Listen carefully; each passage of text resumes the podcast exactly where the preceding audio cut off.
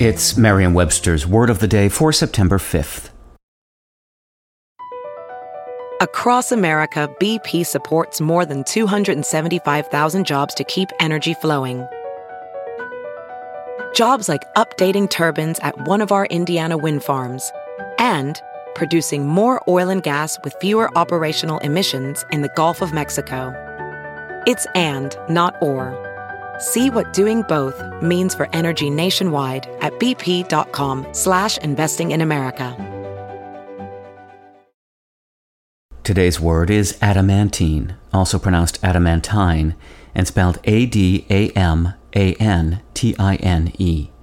Adamantine is an adjective that means made of or having the quality of adamant, or a stone such as a diamond.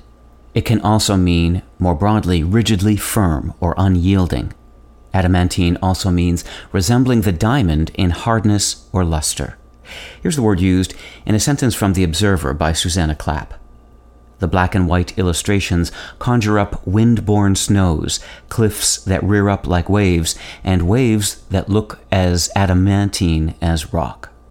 The Greek and Latin word for the hardest imaginable substance, whether applied to a legendary stone or an actual substance, such as a diamond, was adamas.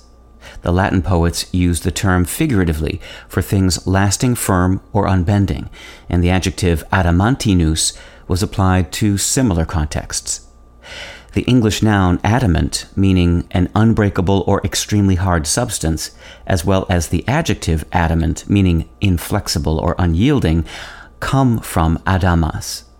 Adamantine, however, which has figurative uses such as rigid, firm, and unyielding, come from adamantinus. Adamas is also the source of the word diamond. Diamas, the Latin term for diamond, is an alteration of adamas. With your word of the day, I'm Peter Sokolowski. Visit Merriam-Webster.com today for definitions, wordplay, and trending word lookups.